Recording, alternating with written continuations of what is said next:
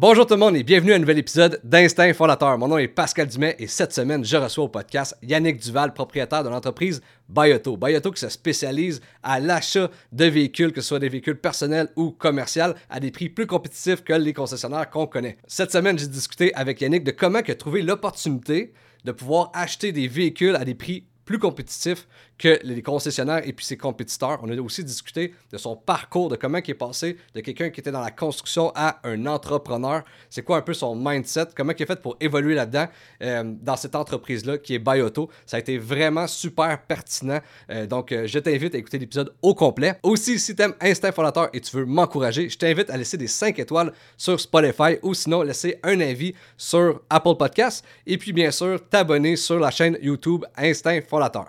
D'ici là, je te souhaite une très bonne écoute. Avant de commencer l'épisode d'aujourd'hui, je veux prendre quelques minutes pour te présenter le tout nouveau podcast Dollar et 100. Avec un sapolateur, tu le sais, j'ai rencontré plus de 100 entrepreneurs et ce qui revient le plus souvent dans la réussite d'un projet, c'est la gestion de l'argent. Mais parfois, c'est notre économie personnelle qui est négligée, surtout quand on se lance en affaires et qu'on a à peine les moyens de se verser un salaire. Pour t'aider, le podcast Dollar et 100 donne plein de trucs concrets pour économiser à l'épicerie, au restaurant, sur les vêtements et sur plein d'autres dépenses. Ce n'est pas des affaires qu'on a entendues mille fois comme faire ton budget. Non, ce sont des astuces faciles à appliquer pour avoir un peu plus d'argent dans tes poches à la fin du mois. Et surtout, ça se consomme comme un sac de chips avec des courts épisodes d'environ 5 minutes. Donc tu peux avoir accès à tous les épisodes avec le lien directement dans la description de ce podcast.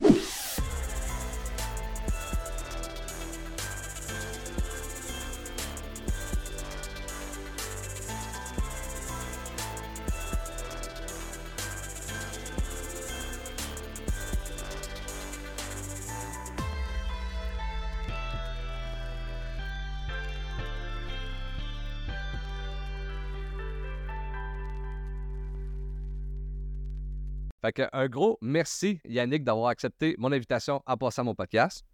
Merci à toi, merci à toi. Puis, euh, habituellement, à chaque début d'épisode, j'aime ça savoir un peu c'est quoi le parcours de mes invités. Euh, toi, tu as, l'entreprise Bioto, donc j'aimerais ça savoir un peu comment que ça a commencé. T'avais-tu la fibre entrepreneur dès jeune âge? Comment ça a commencé cette entreprise-là? Oui, euh, à la base, pas du tout, parce que moi, je suis un gars de la construction. J'ai commencé sur la construction avec mon père. Euh, évidemment, comme tu le sais, j'ai une petite carrière de, combattant au fur de ça quand j'avais autour de 19 ans. C'est là que ma, première réalisation entrepreneuriale euh, a débuté. J'ai pris ces premiers petits fonds-là, puis j'ai lancé un premier petit commerce qui n'a pas tout à fait été à succès. On a été ouvert un an. C'était un commerce de. On avait barbershop, tattoo, coiffeur, tout ça. ça a été ma première expérience entrepreneuriale, ma première gestion du même, mettons, je vais dire. Ça, a été comme ça. En plus de ça, je me suis tourné justement, je ne sais plus quand est-ce que, ça s'est enclenché. J'ai eu une expérience en automobile. C'est dû à un échec que je me suis lancé ensuite, euh, que, c'est devenu quelque chose de plus grand, puis c'est devenu Bayoto par la suite. Moi, je suis allé chez, de faire une expérience en vente automobile chez Kia. On m'a mis à la porte deux mois après parce que je ne faisais pas assez de ventes. Puis comme premier réflexe, a justement été ça. Je fais comme, ben, OK, je suis pas assez bon pour ça. Ben, je vais en lancer un concessionnaire, tu sais. Fait que j'ai pris mes fonds, puis euh, j'ai commencé à acheter des, petites des petits véhicules comme ça que je polissais, que je réparais, que je rajoutais des petits défauts, que je relavais, que je remettais en vente au détail. On a grossi une petite cour, on sait pas, c'est pas très gros. On avait peut-être une 15-20 véhicules à la fois parce qu'on faisait tout. on était deux, nous. Euh, quand on vendait un véhicule, il fallait se dépêcher à en magasiner un autre pour prendre les fonds, retourner en acheter un autre, le ramener, le préparer, le remettre à vente. Des fois, j'ai parti là, des fois, je polissais des véhicules jusqu'à 3 h du matin pour prendre les photos tout de suite, pour tout de suite les remettre en ligne en espérant qu'ils se vendent demain matin. On dormait très peu. Puis euh, rapidement, ça s'est tourné. Ça, a été une expérience que j'ai plus ou moins aimée parce que je vendais à des clients. Les clients, tant et tout, les moins chers sur le marché. ça revient tout le temps essayer de, vouloir plus. J'avais de la difficulté un petit peu avec ça. Fait que c'est là qu'après ça, on est devenu un service aux entreprises. Là, après ça, moi, j'ai un partenaire qui a eu une grosse offre euh, à ce moment-là d'emploi ailleurs à Montréal. Fait que lui est parti. Moi, j'ai liquidé l'inventaire, puis je suis tombé. Euh, je me suis mis à faire ce qu'on appelle du wholesale. Je me suis mis à offrir le service aux commerçants. Pour ceux qui ne comprennent pas le wholesale, ben, c'est d'acheter des véhicules qui, mettons, chez Chevrolet Saint-Jérôme, que eux, leur cours, mettons, moyenne va être dans le 50 000 des environs, donc de plus ou moins. Puis s'il y a un véhicule, mettons, de 15, 20 000 en dessous, ça ne fait plus dans leur clientèle. Nous, on va reprendre ces véhicules-là, on va les revendre dans des gens qui, eux, ont leur cours dans ces moyennes de plus-là. Fait qu'on se promenait au travers du Québec, on rachetait ça, puis on vendait ça. Puis un moment donné, c'est tranquillement vers ça qu'on s'est défini, puis qu'on est devenu Bioto parce qu'on a rencontré des acheteurs. On a commencé après ça nous-mêmes à faire du développement. On a commencé euh, après ça justement à rencontrer les exportateurs. On a pris des billets d'avion, on est allé développer ça, c'est plus par la suite. En fait, c'est ça, c'est. On a développé, me mes idées, on a développé des, réseaux d'acheteurs. On s'est mis à offrir des services au début aux concessionnaires. Fait qu'on s'est mis à faire du porte-à-porte pendant à peu près un an, aller voir tous les concessionnaires. On s'est mis à offrir des prix. Puis c'est dans ces environs-là que Bioto a pris forme. Parce qu'au début, on n'était pas Bioto, encore à ce moment-là. On est, on est, J'étais Yannick Duval, tu sais. Fait que c'est là que, à force de faire du porte-à-porte, on a rencontré des problèmes où on réalisait que les prix qu'on donnait aux concessionnaires, aux services aux concessionnaires, fait que pour expliquer comment on fonctionnait grosso modo, si toi, tu allais au concessionnaire, tu demandais, mettons, de, vendre ton véhicule, il donnait un prix. Si tu n'avais pas un assez bon prix, il faisait appel à des services comme nous pour regarder, mettons, ailleurs au Québec, s'il faisait plus, soit à l'exportation dans un certain pays ou dans un autre endroit. Fait que là, nous, on travaillait, on donnait le prix. Ça permettait au concessionnaire de closer la transaction avec le prix qu'on offrait. Il nous revendait le véhicule, puis lui pouvait vendre le neuf. On a fait ça pendant un bon bout, puis c'est année qu'on s'est rendu compte que on donnait des prix aux concessionnaires qui donnaient 6 000 de moins à leurs clients. Fait que c'est là où ce que je pense que la vision de Bioto est vraiment devenue claire, où ce qu'on a fait comme, OK, euh, on va offrir le service aux particuliers, on a continué le B2B, puis le B2C est né, puis c'est là qu'on s'est défini, puis qu'on s'est appelé Bioto, service d'achat automobile, parce qu'on voulait, mettons, rendre accessible les prix, mettons, à l'international aux clients. Fait que si on va offrir le service, on va prôner ça, parce qu'on réalisait qu'il y avait des, des petites lacunes un petit peu dans le marché comme ça, puis qu'on voulait enlever un petit peu les le, profit au concessionnaire pour en mettre un petit peu plus dans du client. Puis c'est là vraiment que c'est devenu de Bioto, parce que c'est c'était pas Bioto au début. C'était juste Yannick qui faisait de la business, qui achetait des chars, qui revendait des transactions, qui brassait ça comme ça, qu'on faisait une cour en arrière de l'autre. Puis euh, c'est d'année en année, je te dirais quatre ans plus tard, qu'on a un service en exportation automobile, que année, justement, on s'est rendu compte en cours de route que, euh, que, justement, il manquait de, valeur, qu'on voulait apporter encore plus de valeur, qu'on a pris des billets d'avion, qu'on s'est développé un petit peu comme ça, qu'on est allé faire du porte-à-porte en Europe, dans d'autres pays, puis euh, j'en passe. Fait que c'est comme ça que ça a ben, cool. Puis, puis euh, vous, dans le fond, vous rachetez les autos. Fait exemple, que moi, je vais au concessionnaire, lui, il m'offre, exemple, 20 000 pour mon auto. Euh, vous autres, vous avez un autre prix. Une fois que vous avez acheté cette auto-là, c'est quoi vous faites avec? Vous la revendez sur votre plateforme ou comment ça fonctionne? Exact. Ben, tout dépendamment comment on va fonctionner, parce que maintenant, ce qu'on est en de développer, c'est nous, on est un propre acheteur à l'interne. Ça veut dire que techniquement, si tu viens vendre ton véhicule, probablement, on a déjà regardé sur quel plancher, mettons, qui, qui va faire le plus. Parce qu'une des lacunes au Québec, le problème, c'est que si tu vas voir, mettons, Ford, bien évidemment, il va l'évaluer selon son propre plancher ici au Québec. Ça veut dire qu'il va regarder la valeur qu'il peut leur rendre dans sa cour. Mais des fois, mettons, un exportateur, lui, va faire plus haut dans sa, sur sa ligne à lui, mettons, parce que lui, il l'envoie à Miami, en Floride, ou quelqu'un, mettons, va l'envoyer à un autre endroit. Sur ses données de plancher à lui, il va faire plus haut. Fait que nous, on va avoir déjà évalué sur quel plancher il va faire le plus haut. On va offrir le service au concessionnaire. Fait que nous, comment on a fait nos ententes de développement qu'on a fait avec les gens de, l'extérieur, on est payé au Canada. Ça veut dire que si notre exportateur de la Floride dit Yannick, moi, je t'offre tel prix, payé au Canada, on s'est entendu avec un endroit, mettons, dans une cour au Québec, parce que je vais aller le porter puis qu'il va pouvoir nous payer tout de suite parce que on n'est pas assez, on n'est pas assez solide encore pour prendre la transaction puis la supporter jusqu'aux États-Unis pendant 45 jours avant que l'argent revienne. Parce qu'il faut le mettre dans un broker de 30 jours, puis c'est les transports, puis tout ça. Fait que nous, on s'est arrangé qu'on va acheter le véhicule, on l'apporte à nos points d'entente. Nous, il nous fait un transfert, puis il s'occupe de tout, mettons, toute la conversion, puis l'embarquement et le transport. Actuellement, ça, ça, ça raconte quand même des problèmes parce qu'on génère des profits qu'on laisse de côté, mais ça nous permet de virer plus vite, d'aller chercher des prix plus compétitifs, puis d'offrir plus de services actuellement. Fait qu'en gros, c'est ça, on va chercher au concessionnaire, puis on l'apporte, selon où ce qu'on on va savoir entendu.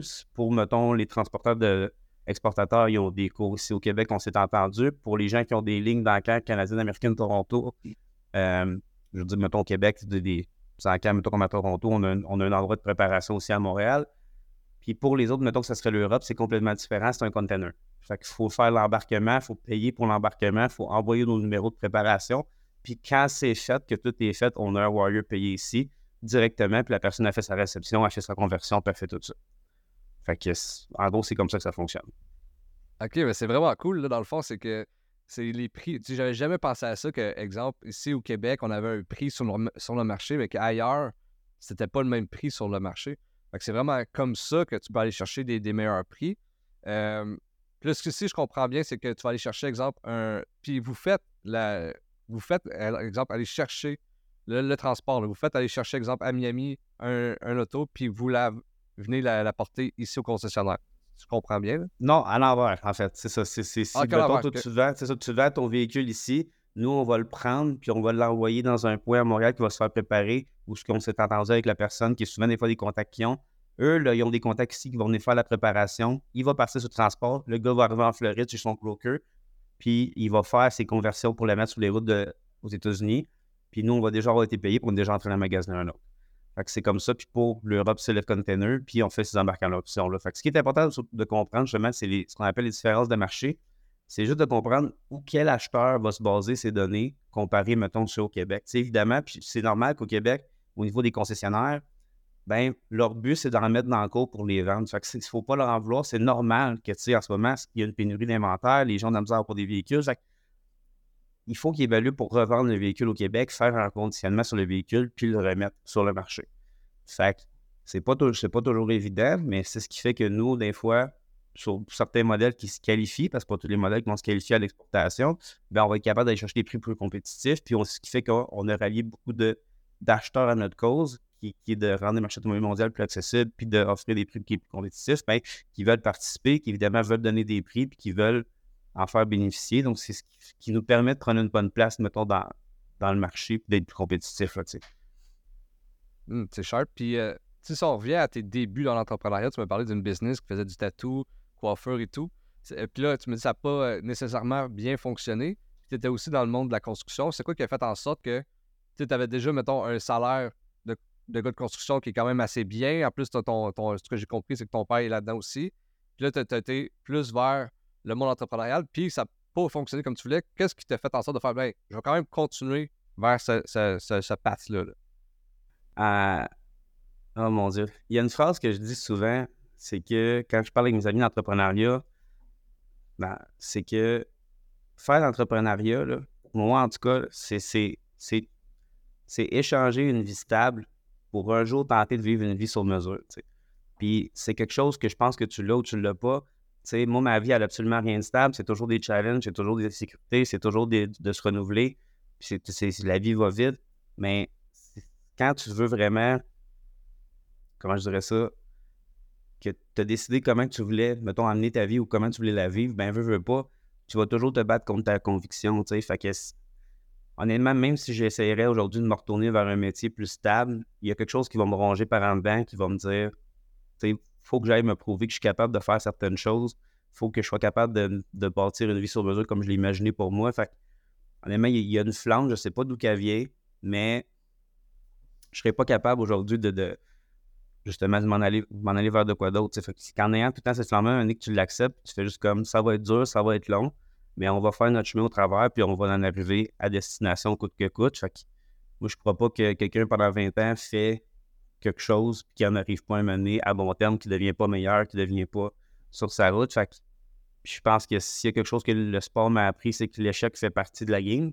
Ça ne veut pas dire que notre première société va être la bonne, ça ne veut pas dire que, mettons, nos premières années vont être, vont être bonnes, mais je pense qu'en persévérant, bien évidemment, on, arrive à, bon port, là. Mmh mmh Puis, euh, je serais curieux de savoir avec euh, Bioto, c'est quoi vos, défis? Parce que, tu sais, on, a vécu la pandémie, puis on, s'entend quasiment à tous les marchés de tous les domaines ont chié à un moment ou un autre. Il y en a que c'est en ce moment qu'ils le voient, il y en a que c'est surtout pendant la pandémie. J'aimerais savoir, vous, est-ce que ça l'a impacté? Parce qu'on le sait, je pense que dans. Parce que moi, j'ai mon auto depuis longtemps, mais je sais que dans le monde automobile, il, y a, un temps que les, les, concessionnaires n'avaient pas beaucoup d'autos dans leur cours. J'aimerais savoir, toi, ça a été, ça a-tu fait euh, en sorte que tu as vécu un défi par rapport à ça? Ben, en fait, ce que je te dirais, c'est oui, c'est un défi, mais c'est juste de toujours pogner, de prendre la bonne angle au niveau de, des défis qu'on rencontre, puis de bien savoir se situer dans le marché. quand la COVID est arrivée, tout le monde nous a dit OK, il n'y a plus de nouveaux véhicules qui arrivent, fait que le monde va, va changeront plus d'auto. Puis là, on était comme OK, mais comment qu'on comment qu'on comment qu'on va être capable de faire, de, faire des sous avec ça, puis continuer à transactionner des véhicules. Mais pourtant, ce que ça, ce qu'elle a fait de l'autre côté, c'est que ça a fait monter la valeur des véhicules d'occasion. Puis ce que ça a fait, c'est que tout le monde était prêt à vendre parce qu'il faisait tellement un fort profit qu'il fallait profiter un petit peu du timing qu'on avait. Fait on a juste changé d'angle un petit peu, puis on s'est concentré sur les véhicules d'occasion. En ce moment, il y, a des temps où que le, les, les, les, prix américains sont très forts. Il y a des temps où ils ne sont pas. Tu sais, tout le monde pense que parce que tu fais de l'exportation, que tu vas toujours, toujours être. Euh, sais, ça sur notre. Juste que. Quoi. Excuse-moi. Fait que, tu sais, c'est ça. Fait ça veut pas dire que ça va toujours être, euh, être, euh, être, ça. Fait que c'est juste de s'adapter au, au, temps, puis de, de, de t'ajuster un petit peu par rapport à ça, puis d'être capable d'offrir un service qui, à ce moment-là, va être bénéfique à, quelqu'un. Fait c'est des challenges, mais c'est toujours de savoir comment bien s'adapter à la circonstance. Comme je dis, la COVID est devenue quelque chose qui a été extrêmement profitable pour nous les temps d'aujourd'hui, en ce moment, justement, on dit qu'il n'y a plus de véhicules dans le cours. Oui, c'est vrai, puis ça fait qu'on vit beaucoup moins d'inventaire, puis il y a beaucoup moins de walk-in, puis on a beaucoup moins d'opportunités d'en, avoir, mais ça fait que de notre, côté aussi, ça crée le. Comment je dirais ça? Ça crée l'effet de rareté. ce qui fait que, encore une fois, ton, ton véhicule va valoir plus cher, puis fait qu'on va pouvoir le reprendre, puis euh, aller faire un petit peu l'effet d'encar qu'on dit, c'est ce que les acheteurs vont vraiment se battre pour l'avoir parce qu'ils n'en ont pas. Fait c'est juste de savoir comment bien se placer.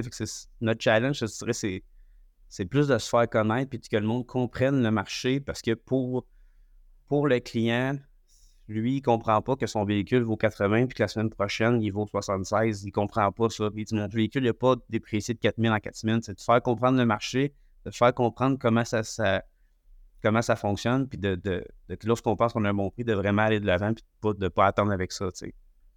Mmh je trouve ça intéressant parce que de ce que j'en comprends quand je t'écoute, c'est, peu importe le marché, il va tout le temps avoir des opportunités. Puis moi, je viens plus du monde de l'immobilier. Puis durant la pandémie, ben le monde en immobilier se sont beaucoup revirés vers les chalets locatifs parce que le monde ne pouvait plus voyager.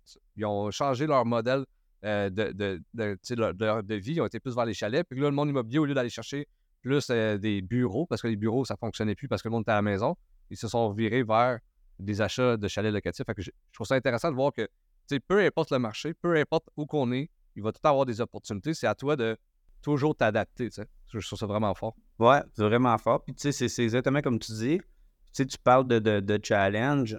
Euh, pour te mettre en contexte, mettons, je pense que t'en ai parlé un petit peu off mic, mais un des challenges qu'on avait eu, nous autres, c'est en novembre, euh, le marché automobile avait complètement arrêté. C'est là que ça a été vraiment une difficulté où ce que euh, nous, on fait, beaucoup de volume, puis on a des acheteurs qui nous ont appelés au Québec puis qui ont dit Écoute, Yannick, nous, on, on sortit du marché automobile, on perd tellement d'argent qu'en ce moment, ça ne vaut pas la peine d'acheter puis d'exporter ou d'importer des véhicules parce que on, perd juste trop d'argent. Le marché baisse tellement qu'on n'est pas capable de l'anticiper. Même si on se dit on va, on va se baquer de, de 3 000 sur un véhicule, il drop encore de 4-5 000, fait qu'on va couper ça. Puis c'est là où ce que les challenges arrivent en automobile, où ce que c'est pas, il n'y a pas de constance annuelle. Tu sais, on, on achète en fou. La semaine d'après, tu n'achètes plus. Puis c'est là que c'est difficile, ou ce que c'est plus difficile pour l'entrepreneur, je pense, que pour le marché. Tu sais, moi, d'avoir, à ce moment-là, quand ça m'est arrivé en novembre, parce que les, acheteurs m'ont appelé pour sortir, tu sais, j'avais quatre, euh, on avait quatre conseillers à temps plein qui faisaient que, qualifier les clients au téléphone, qui nous envoyaient les deals qualifiés, qui vont travailler pour eux pour sortir les prix, puis qu'on transactionnait, ça. Là, tu te dis, OK, bon, comment que je vais annoncer à mes employés que ils paieront peut-être pas le cadeau de Noël cette année, parce que dans un mois, c'est Noël, puis tu sais n'en ont pas mis tant de côté. ça, c'est des challenges confrontants euh, que tu n'es pas prêt, puis tu es comme, OK, gérer des humains, c'est un art, puis c'est le plus gros développement personnel que moi j'ai fait, c'est de comme, tu quand tu fais une business, tu vends une vision, puis tu, leur vends l'idée que, mettons, ils vont faire partie de quoi de plus grand, mettons, plus tard, puis ils chutent dans ta vision.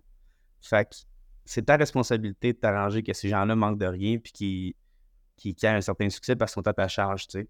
Fait c'est plus ça les challenges que je te dirais que, moi j'ai vécu, en tout cas dans, dans ce domaine-là, parce que, tu sais, oui, oui, il y a des challenges, mettons, au niveau de l'économie, il y a des challenges, mettons, au niveau de, des, des, véhicules qu'on va avoir, mais on réussit toujours bien à se situer. Je pense que le challenge, c'est vraiment, c'est nous, comment qu'on deal avec les, les, les difficultés au day-to-day, tu sais. exact, exact. Puis, comme tu m'as mentionné tantôt, tu viens pas d'un monde entrepreneurial, entrepreneurial dans le sens que tu n'as pas étudié là-dedans, tu n'as pas été là-dedans.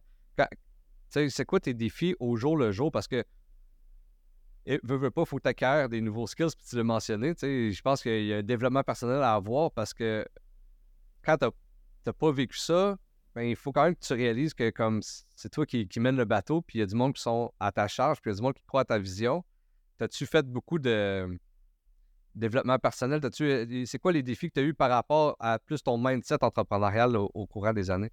Ben, c'est sûr que je me suis tourné vers, vers des mentors, j'ai lu beaucoup de livres, mais honnêtement, là, travailler son intégrité, là, c'est tellement important. Je sais pas si je vais m'éloigner dans ta question, mais la pire erreur, c'est de penser qu'on devient bon. Puis, tu sais, on fait du mieux qu'on peut quand on pense qu'on qu'on l'est. Puis, quand tu rencontres quelqu'un que c'est ça sa job, ben, tu réalises que tu n'es pas si bon quand tu penses que tu es bon, sais.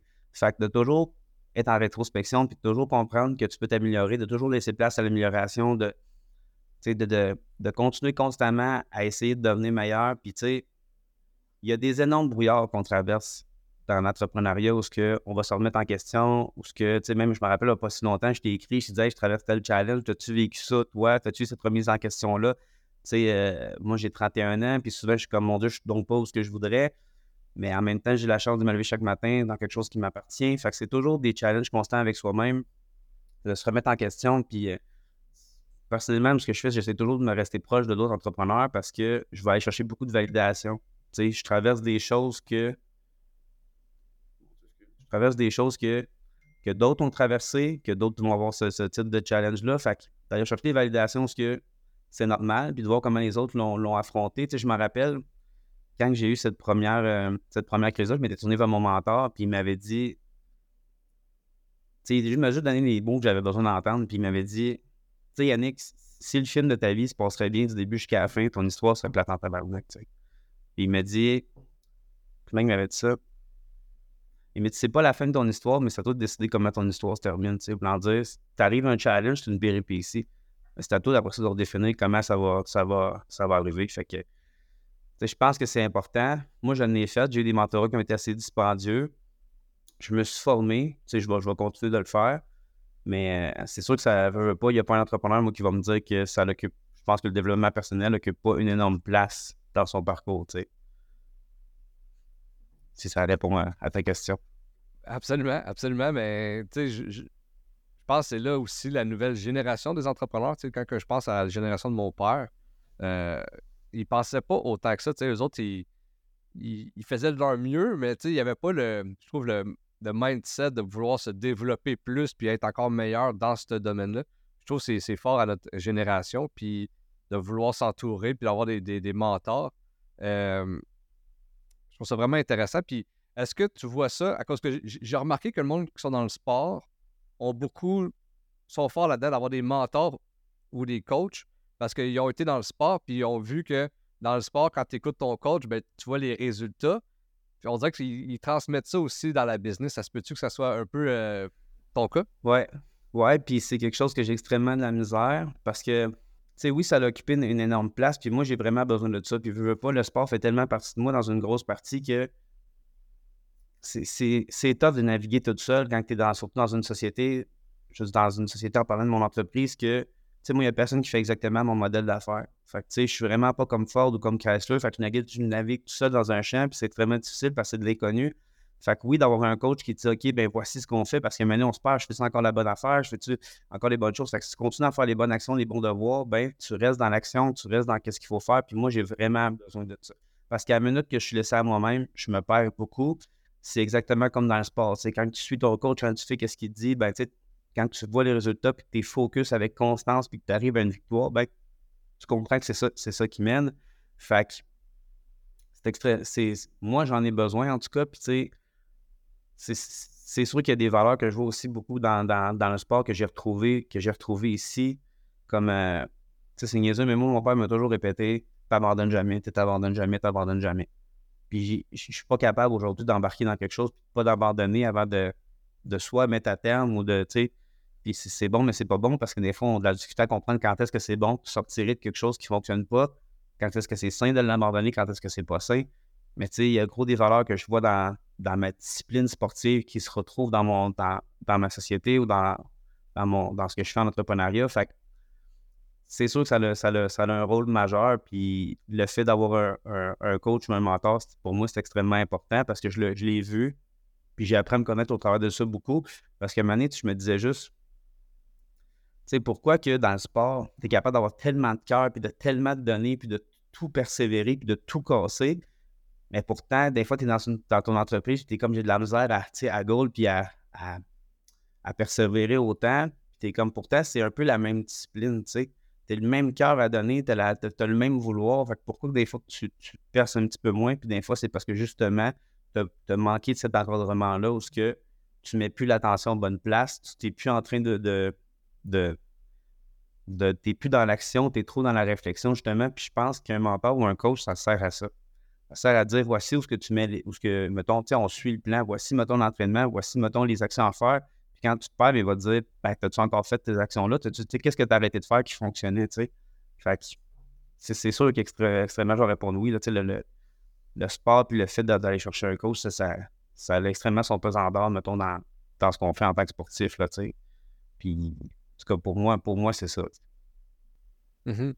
Puis je trouve ça intéressant parce que souvent, quand je discute avec des entrepreneurs, puis moi-même, c'est que la majorité du temps, c'est du monde qui ont beaucoup d'idées, qui ont beaucoup euh, de créativité.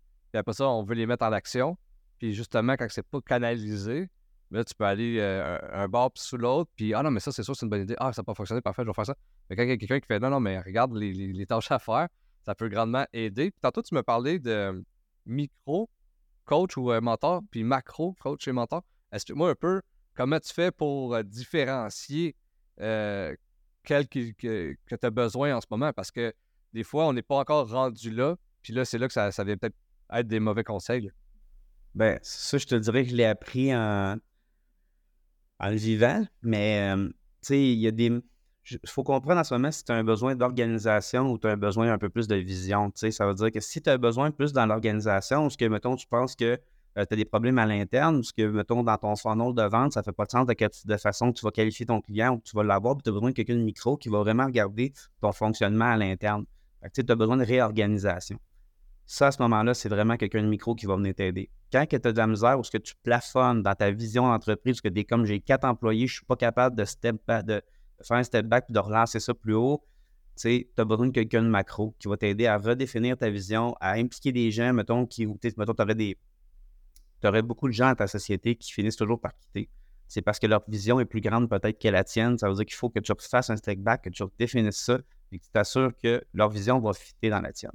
C'est-à-dire que ça, c'est vraiment quelqu'un de macro. Puis c'est, fait que je te dirais que quelqu'un de macro va plus être dans la vision future, le, mettons le, long terme, les directions de la société, que, mettons, quelqu'un de micro qui va vraiment être plus dans l'opérationnel, qui va vraiment regarder en détail qui fait quoi. Tu sais, cet, employé-là, tu as un onboarding, pourquoi que le mettons, il ne prend pas ça en charge, puis qu'il va vraiment être vraiment plus de la, dans ce type d'opération-là. tu sais.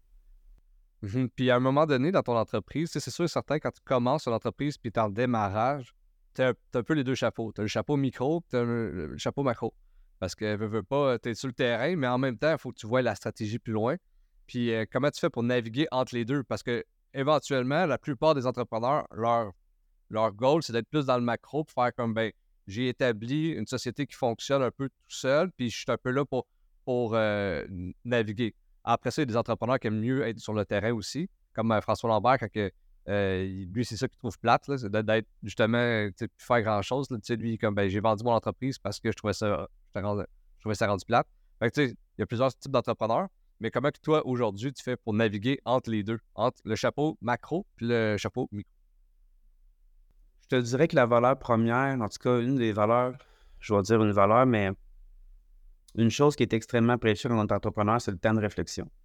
Parce que des fois, on est tellement dans les opérations qu'on ne prend pas une heure pour step back puis de regarder ce qu'on fait actuellement puis se demander ça fait-tu du sens?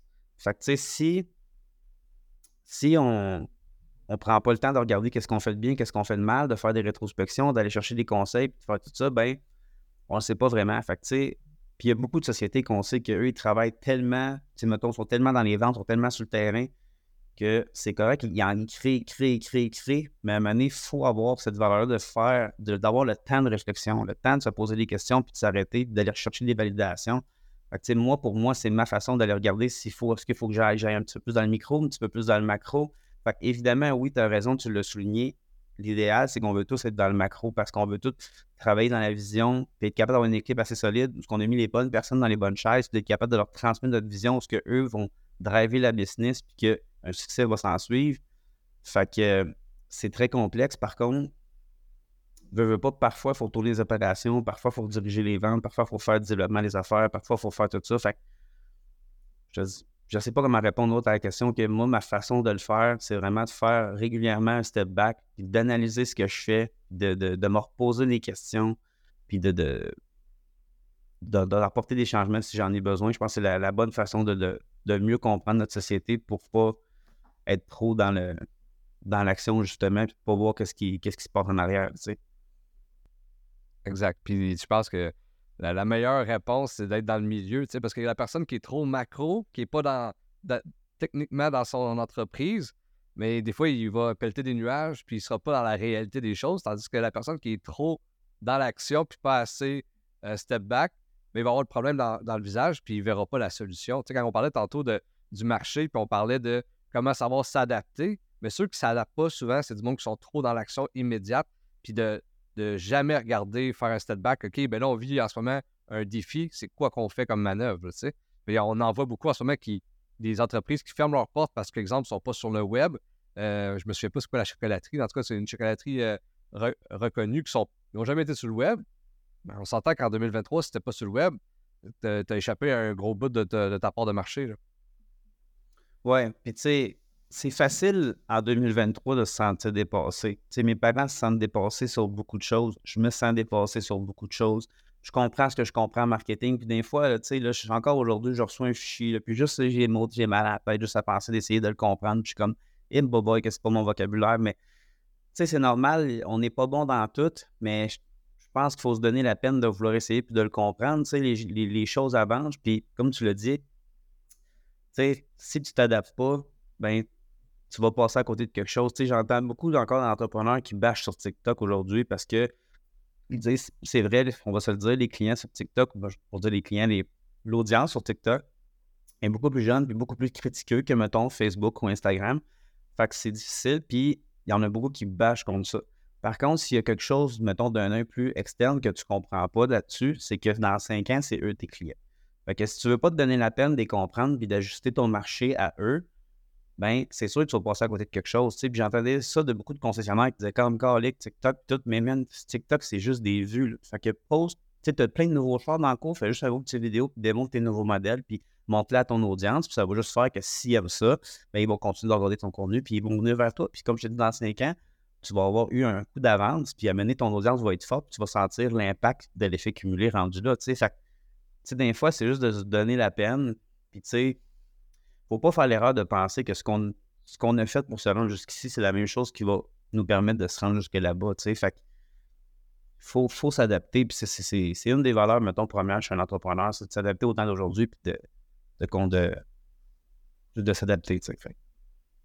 Puis tu penses-tu que justement, dans notre génération, en 2023, le marché va tellement vite qu'il faut encore plus s'adapter que par le passé. je regarde mon grand-père, mon arrière-grand-père, mon père, qui faisait des affaires. Puis on dirait que les autres, leur move, c'était quasiment ben, parfait, c'est notre move pour dans les dix prochaines années. Puis aujourd'hui, il faut quasiment avoir un an d'avance, pas plus, parce que ça bouge tellement vite. Comme on recule de trois ans, on parlait même pas de TikTok, puis aujourd'hui, ça fait partie de, notre quotidien. Le monde sur, scroll là-dessus, puis sur là-dessus, comme on a dit tantôt, ça fait beaucoup de visibilité. Le web recule de la pandémie, le monde, il faisait même pas des, conférences Zoom tant que ça. maintenant, c'est comme rendu populaire, mais recul de trois ans, on n'en parlait même pas.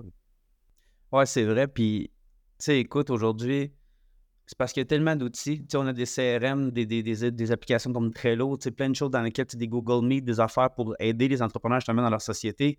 Fait que, tu sais, je pense que oui, c'est vrai que ça va vite, mais de faire l'erreur de ne pas vouloir s'ajuster au travers de ça, comment je dirais ça, c'est pas juste passer à côté d'autre chose, c'est manquer l'optimisation de ta compagnie, tu sais. Puis c'est vrai que ça, ça va vraiment, vraiment plus vite. Tu sais, mettons, je vais prendre ça un petit peu plus euh, dans une fenêtre, mais si on regarde, mettons, juste le contenu web, toi, t'en, vois beaucoup passer, mais regarde la façon que, mettons, le, deux mois, ils font leurs vidéos, mettons, contenu pour les, sociétés, puis regarde, mettons, deux mois après, tu vois qu'il y a déjà, là, c'est pas les mêmes vidéos, c'est pas les mêmes contenus, puis il y a déjà eu une évolution. Fait de dire que ça va pas vite, ça va extrêmement vite. Là. Tu sais, le, le, contenu que tu fais dans deux mois, c'est pas le même que dans trois mois. c'est ça qui est, extrêmement dur parce que quand tu commences à t'adapter à ton marché, il faut tout de suite que tu évolues puis que tu rechanges. Ça, c'est sûr que dans de quoi que je vais dire plus micro.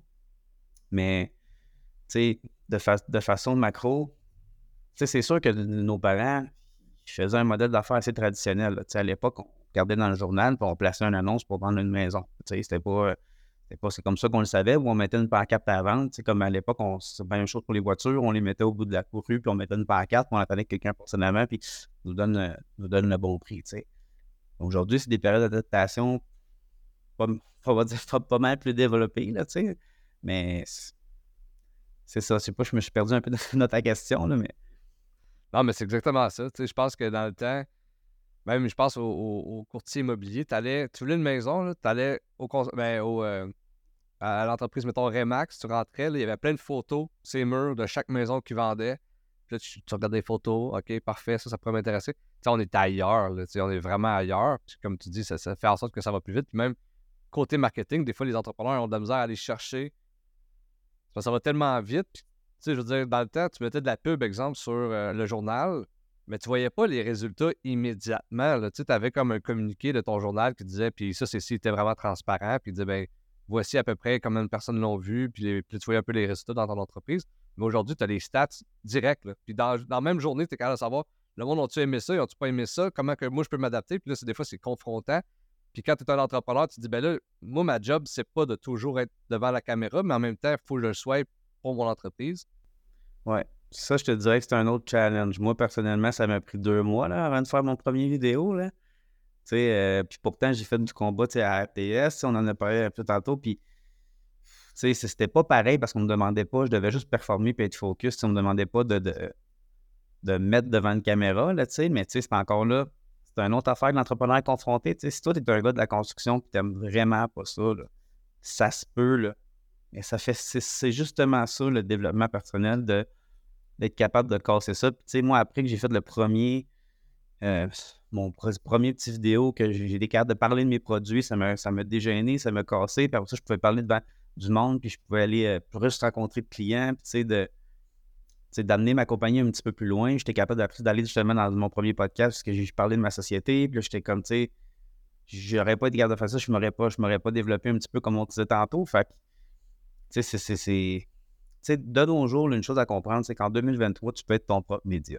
Puis il n'y a aucune excuse pour que tu dises justement si l'Internet puis l'ère de, la technologie avance trop vite, on ne s'est pas adapté.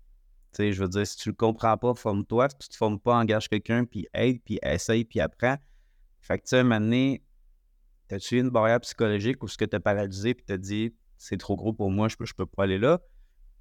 Fait que tu sais, c'est ça être entrepreneur, c'est justement de sortir sur une scène, puis d'essayer d'apprendre, puis de, de, de s'accoutumer avec les nouvelles méthodes, puis d'essayer de, de, de, voir que tu, tu tues un petit peu là-dedans, puis d'essayer de trouver ta, de trouver ta voie, tu sais. Fait...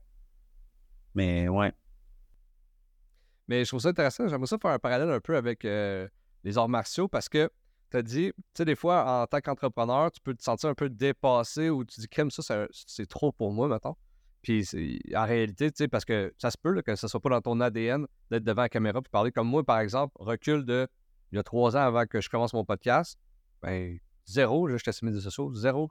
Que en classe, j'étais pas lui qui parlait le plus. Euh, j'avais pas ça dans le moi. J'ai travaillé dans le milieu des bars puis dans le, service, mais tu sais, j'avais pas l'intérêt d'être devant la caméra, par exemple.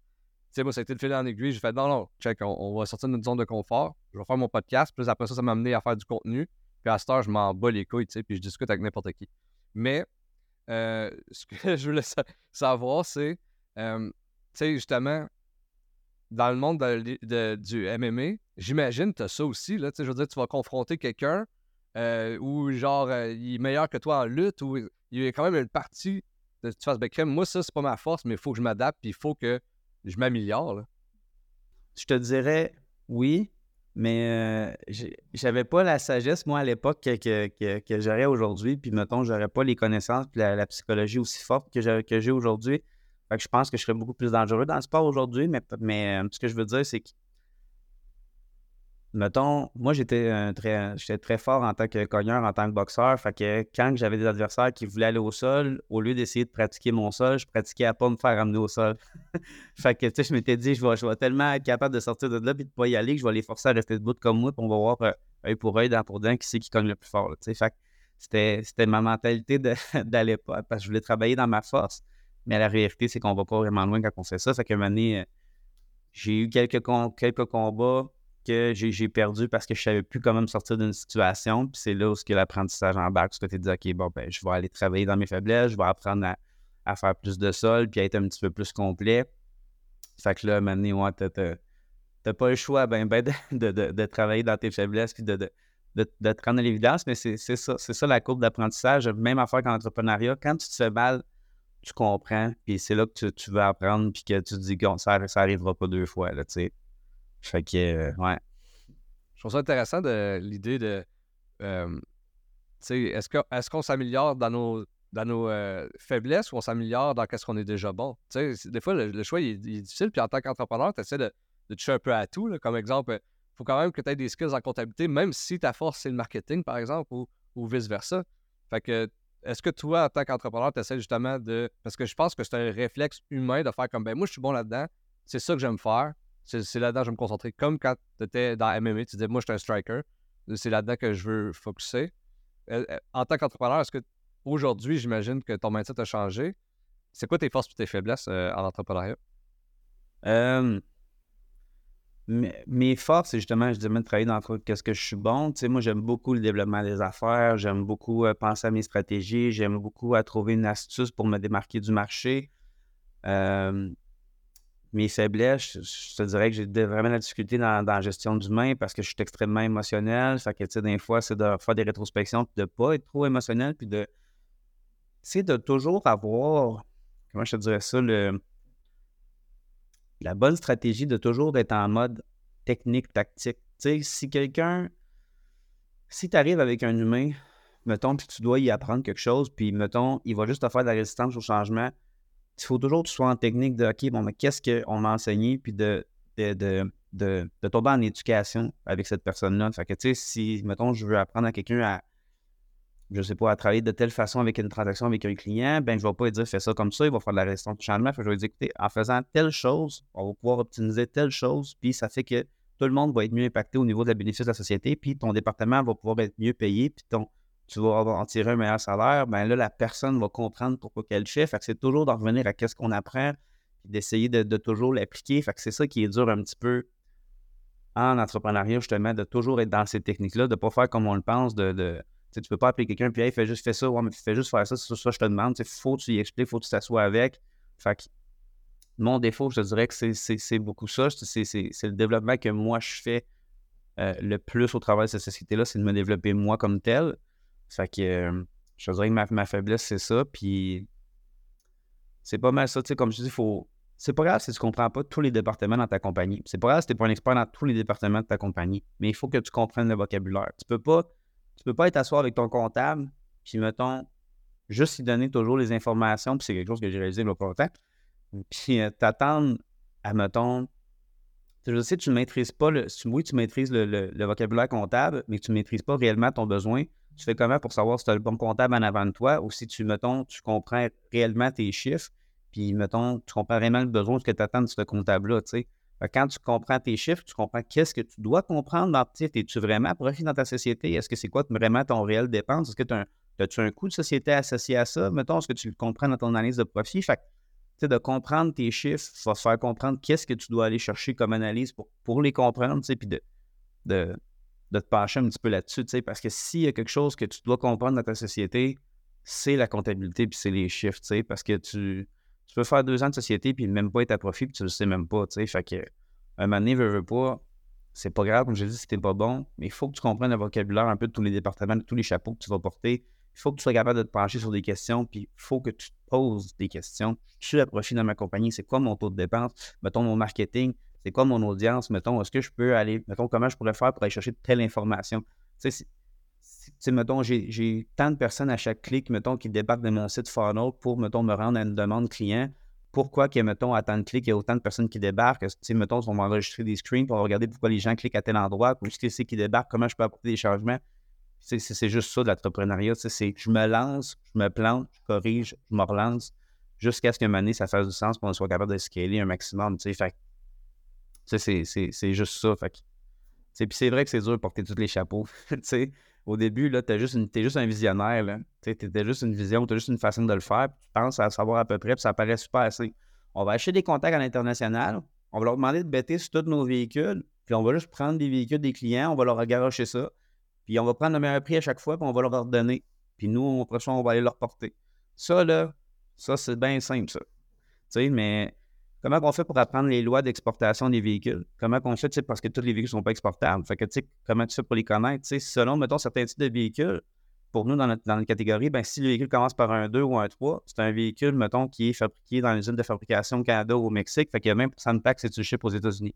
Fait que, tu sais, ça, c'est un des critères, mettons, d'exportation. Il faut que tu saches certains types, mettons, au Costa Rica, ça va selon l'ordre, mettons, du numéro de série du véhicule qui va attribuer une taxe d'un certain pourcentage. C'est des connaissances incroyables. Fait que, tu sais, une fois que tu connais tout ça, il faut que tu sois capable de le mettre en pratique pour être capable de transactionner. Tu sais, bref, c'est c'est ça, tu sais, faut sans prendre de la connaissance, puis des départements, puis des chapeaux, puis c'est ça, je pense je me, je me, dans ta question, moi, quand on me demande de quoi je parle. Hein. Ben, c'est parfait, mais, mais tu sais, c'est un peu ça, je trouve, euh, quand tu es entrepreneur, il y a une naïveté dans le sens que, comme tu me l'expliquais au début, tu me dis, ben c'est de faire de l'exportation, c'est ça, c'est ça, c'est simple. Mais là, c'est un peu l'idée qu'il faut que tu t'en ailles, puis après ça, tu vas découvrir sur le tas, ah ben, euh, ça, il faut, faut que je cherche ça parce que sinon, euh, ça, ça ne marchera pas. Ah, ben ça, j'ai appris ça, ok, parfois on le fera plus. Fait que c'est vraiment comme ça, c'est de laisser erreur, mais avec une naïveté de faire. Pourtant, c'est simple, puis après ça, c'est là aujourd'hui tu le sais que toutes tes, compétences, puis tout euh, ce que tu as fait, que tu le sais que c'est plus complexe, puis il n'y a pas grand monde qui pourrait faire la même chose. Mais au départ, tu y vas avec une naïveté de faire, ben non, c'est simple. Ouais, puis c'est. Je pense que c'est important ce que tu dis. Être naïf en affaires, moi, je pense que des fois, il faut être naïf il faut réflexionner comme un enfant. Dans le sens que tu dis réflexionner comme un enfant parce que si, mettons, tu. Tu des fois, on a des croyances limitantes. Tu, fais un immeuble, tu te dis, mon Dieu, ça me prendrait une troisième porte sur cet immeuble-là pour qu'il soit rentable. Ben, tu l'as ta réponse, tu sais, renseigne-toi sur la hauteur, tu peux aller chercher au maximum, tu as un duplex, coupe, puis rajoute un étage au-dessus, puis tu n'as pas besoin de racheter un deuxième terrain. Fait que des fois, réflexionner comme un enfant, c'est aussi simple, c'est super bon. Tu sais, d'être naïf. Je pense pas que la plupart des gens sauraient, mettons, dans quoi qu'ils s'embarquent exactement, se lanceraient nécessairement. Tu sais, ils diraient, écoute, euh, tu vas en baver, tu vas, euh, tu, vas perdre toutes tes fins de semaine, tu, vas devoir euh, stresser, tu vas perdre tes cheveux, tu as des relations qui vont en, être abîmées, tu as des relations d'amitié qui vont en avoir. Crée-moi que ta blonde va être écœurée que tu répondes sur le souper au téléphone, puis de ben, il y en a peut-être gros qui se lanceraient pas puis qui se tourneraient vers d'autres choses puis qui disent euh, Ouais, ben, on, va viser un petit peu plus sur le bonheur puis euh, un petit peu moins sur le risque, tu sais.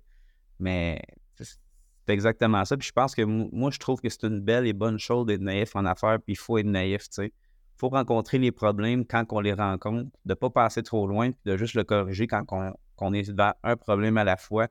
Puis dans un an, tu t'es revu de bord, puis tu es rendu pas mal plus loin que tu pensais, tu sais.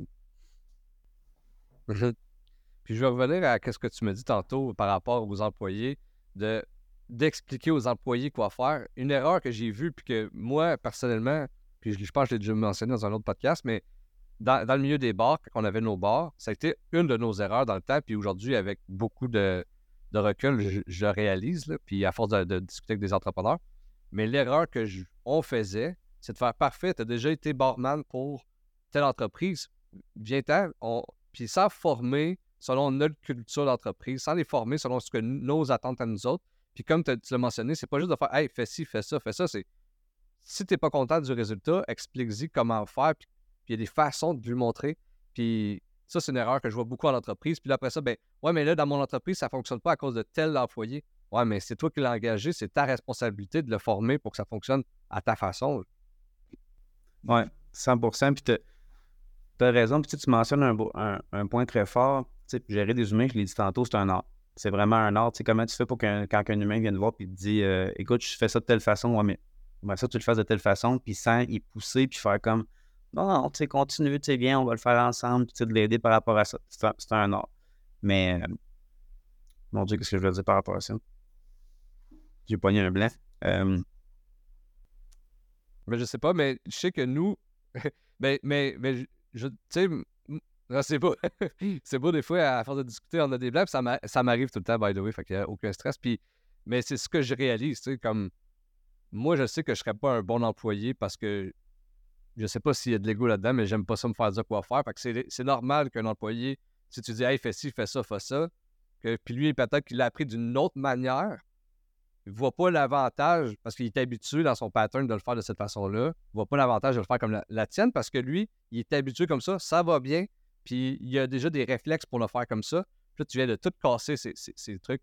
c'est sûr qu'il dit juste, hey, fais ça comme ça, il t'écoutera pas, il va faire ses affaires, c'est certain. C'est normal, tu sais, qu'au début, euh, lui, il sait comme il se l'est fait montrer. Fait que lui, pour lui, c'est ça la façon de faire. Fait que, tu sais, c'est tough. c'est ça, je le dis tantôt, que j'ai un c'est, tu parlais de culture d'entreprise. Mais tu sais, c'est quelque chose de tellement fort, la culture d'entreprise, que, sais, moi, au début, justement, je savais même pas c'était quoi. La première fois que j'étais à mon premier événement d'entrepreneur, j'ai entendu parler de la culture d'entreprise. Puis j'étais comme, puis j'ai vu quelqu'un qui en avait une solide. Puis j'ai fait comme, oh boy, que je suis à côté. Tu sais, j'étais là, ici, bol, qu'il n'y en a pas. Fait que là, j'étais comme, tu sais, oui, je comprenais une vision, tu sais, mission, vision, valeur, qu'est-ce qu'on détermine de rentrer les gens dans ta vision, puis tout ça, mais qu'est-ce qui détermine la culture d'entreprise? Qu'est-ce qui fait, mettons, que ce qu'on, est-ce qu'ensemble en équipe, on va souligner les bons coups de chacun? Est-ce qu'on va créer une saine culture de compétition à l'interne? Est-ce qu'on va être capable de bâtir ce type de choses-là? Est-ce que c'est niaiseux, mais quand c'est la fête de, de, gang, OK, parfait, à chaque fois, toute l'équipe, on l'amène souper à son resto. C'est tellement niaiseux, mais ça crée que les gens sont forts. Puis si tu veux savoir pourquoi que, mettons, chez nous, les gens ne font pas du 8 à 5, moi, dans mon équipe euh, que je travaille, mettons, souvent avec mon cousin Patrick, qui est un de mes conseillers, ben Patrick, le samedi puis le dimanche, il, en fait, puis il en fait encore, puis il écrit encore à des clients. Ben, la raison pourquoi tes employés vont pas faire du 8 à 5, ils vont être encore à minuit en train d'écrire à leurs clients, c'est exactement ça. C'est qu'ils care pour la vision, ils care pour, mettons, tout qu'est-ce qu'ils vont faire, puis tout pour, l'équipe, puis qu'ils veulent réussir avec vous autres, puis ils veulent être sérieux, qui ont contribué à amener ça. Puis un jour, ils est assis dans une chaise, puis dire Hey, T'en rappelles-tu dans le temps qu'on était encore un petit coin de bureau puis que toutes les équipes étaient sur la route? Bien, aujourd'hui, on est assis ici, tu sais. C'est clairement la, culture d'entreprise, mais c'est important justement de le comprendre. Puis comme je te disais tantôt, on s'est lancé dans cette société-là, dans ce projet-là, en portant un petit peu tous les chapeaux, en apprenant sur le tas. Mais je savais même pas c'était quoi une culture d'entreprise. Fait que tu sais, il y a un entrepreneur quelque part qui va être confronté à cette décision-là. Puis ça, ça va être. Euh, puis qui va devoir faire une rétrospection et faire comme, OK, comment je fais pour, euh, pour, pour bâtir ça? Tu sais, nous, un de nos challenges qu'on avait eu, on n'avait pas les fonds quand on a commencé, le mettons, avec Bioto. Quand c'est devenu Bioto, puis qu'on achetait des, des, véhicules dans des petites cours de 15 000, oh, il n'y a pas de problème, j'étais capable de fournir pour ça. Mais un beau matin, on s'est levé et on était en exportation automobile. c'est facile de nommer des, gros chiffres dans ma compagnie. On achète des véhicules de 80 90 000, 110 115 000 à chaque jour. Moi, de dire que j'ai acheté pour un million cette semaine, là, facile d'avoir l'air de dire des gros chiffres, là, leur dire Mais tu fais comment? Parce que j'avais pas un million dans mon compte, c'est que je ne l'ai pas encore aujourd'hui. Je me dis comment qu'on comment qu'on fait pour tourner vers ça? nous, on, on avait à, l'époque, qu'est-ce qu'on avait pensé à faire? C'est qu'on s'était tourné vers justement les, les enfants qu'on avait été chercher. On s'était dit au début, parfait, les jeunes, puis il a fallu apprendre à ce qu'ils nous fassent confiance. Mais mettons que je vendais un véhicule à mon achat de la Floride, je disais, écoute, tu vas me faire une traite bancaire ici, mettons, au, euh, mettons, à ton bureau. Je vais aller la chercher, je vais aller, mettons, acheter le véhicule 80 euh, 000 Ben moi, je disais, je vais faire, je l'avais acheté 79 000 au client, puis je disais, fais préparer ton dossier d'achat à porte, puis je vais aller le chercher, je vais aller transactionner la transaction, puis je vais te ramener le véhicule, puis je vais te faire une facture de 1000 qui était le profit de ma transaction. Puis ça, c'est des challenges que beaucoup d'entrepreneurs vont rencontrer. Tu sais, à la barrière de l'argent, c'est une des premières barrières en entrepreneuriat. Il faut que tu à passer un petit peu par-dessus ça. comme moi, je l'ai fait. Pourquoi je, je, je, m'égare un peu dans ce que je dis, mais j'en parle parce que il y a quelqu'un quelque part qui, s'arrête à ça et qui se dit Colin, je peux. Je, je peux pas commencer. Comment demain matin je ferais pour euh, acheter pour justement un million de dollars par semaine? Il y a tout un problème, soit des opérations, soit des ventes il y a tellement d'astuces qu'on peut faire, tu sais, puis aujourd'hui, j'ai fait ça. Aujourd'hui, c'est sûr que plus personne, tu peux pas aller chez Ford et dire, hey, on va partir avec ton argent, puis va te ramener des véhicules. Tu sais, on a fait ça dans un temps parce qu'il y avait une forte demande, on a bâti beaucoup de confiance. Puis, il faut, que tu deviennes autonome par rapport à ça, mais, mais tu sais, c'est juste, c'est tellement ça d'entrepreneur, tu sais, c'est toujours réagir aux situations, qu'est-ce qu'on traverse, tu sais. Mm-hmm. Ben écoute, Yannick, j'ai trouvé ça super inspirant, notre conversation. Pour de vrai, je trouve ça vraiment cool de voir quelqu'un qui, défriche un, marché qui n'existait pas vraiment, que le monde ne connaissait pas, que, défriche, tu fais ton, ton, bout de chemin, puis justement que tu apprends sur le tas, puis tu t'améliores avec euh, le, temps. Je trouve ça vraiment, vraiment super inspirant pour de vrai. Euh, pour finir euh, l'épisode d'aujourd'hui, j'aimerais savoir si y a-tu quelque chose que tu pourrais dire qui pourrait aider un entrepreneur, justement. Puis là, tu l'as mentionné, l'histoire de l'argent, puis essayer de tout trouver des, astuces. Y a-t-il d'autres choses que tu donnerais comme conseil à un entrepreneur qui nous écoute aujourd'hui ou à un futur entrepreneur qui aimerait ça débuter en affaires? Écoute, si j'irais parler à Yannick à 19 ans qui se lançait en affaires, là, il y a deux choses que j'aimerais ça me faire dire. On te le dit, mais que tu comprends. Je te jure que tu comprends pas la force de ça, mais c'est premièrement, associe-toi aux bonnes personnes.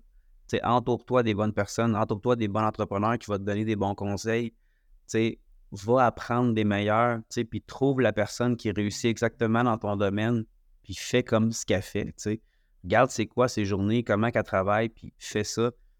Puis le mot d'ordre, ça va toujours être constance. Tu sais, quelqu'un qui fait les, une journée d'un Top Gun une fois semaine, puis quelqu'un qui le fait lundi, mardi, mercredi, jeudi, vendredi, samedi, va, va, réussir à mener. Il n'y a pas personne qui, tu sais, mettons quelqu'un qui évalue 100 chars d'une semaine, puis quelqu'un qui en évalue 500, il n'y a pas personne à mener que celui qui en évalue 500 va finir par scorer, il n'a pas le choix. Il va être plus connu, il va, il va avoir des répercussions hautes, son, son, son funnel de courriel client va être plus gros que le tien, puis il va pouvoir prononcer plus de clients au final. Fait que, tu sais, le mot d'ordre, c'est juste ça. C'est persévérance constante, puis s'entourer des bonnes personnes, puis de toujours chercher à s'améliorer, puis se faire des rétrospections pour pouvoir devenir être meilleur, puis amener ça plus loin, tu sais. Fait que, je pense que c'est pas mal ça.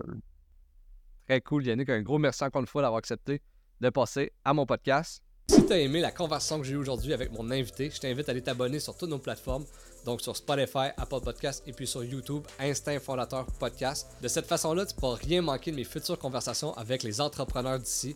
Donc euh, d'ici là, je te dis un gros merci et puis euh, on se revoit à la prochaine épisode.